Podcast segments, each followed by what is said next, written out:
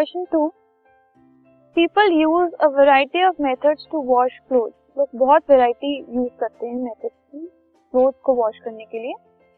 Usually after adding the soap they beat the cloth on a stone generally क्या होता है? लोग soap डालने के बाद क्लोथ को बीट करते हैं स्टोन पर.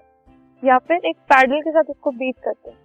फिर ब्रश के साथ स्क्रब करते हैं. और उस मिक्सचर को एजिटेट किया जाता है वॉशिंग मशीन में। तो ये एजिटेशन ये रबिंग स्क्रबिंग ये क्यों ज़रूरी है? क्लोथ को क्लीन करने के लिए। तो जब एक सोप मॉलिक्यूल की बात करते हैं हम तो उसमें एक हाइड्रोफिलिक और एक हाइड्रोफोबिक पार्ट होता है, जिसमें मिसल की फॉर्मेशन होती है।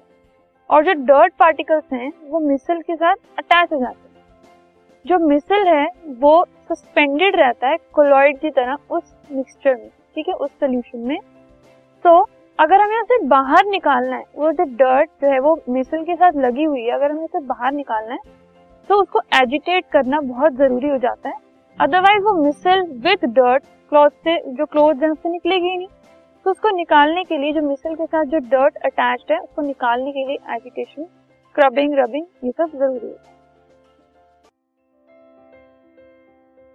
This podcast is brought you by Hubhopper Shiksha Abhiyan अगर आपको ये पॉडकास्ट पसंद आया तो प्लीज़ लाइक शेयर और सब्सक्राइब करें और वीडियो क्लासेस के लिए शिक्षा अभियान के यूट्यूब चैनल पर जाएँ।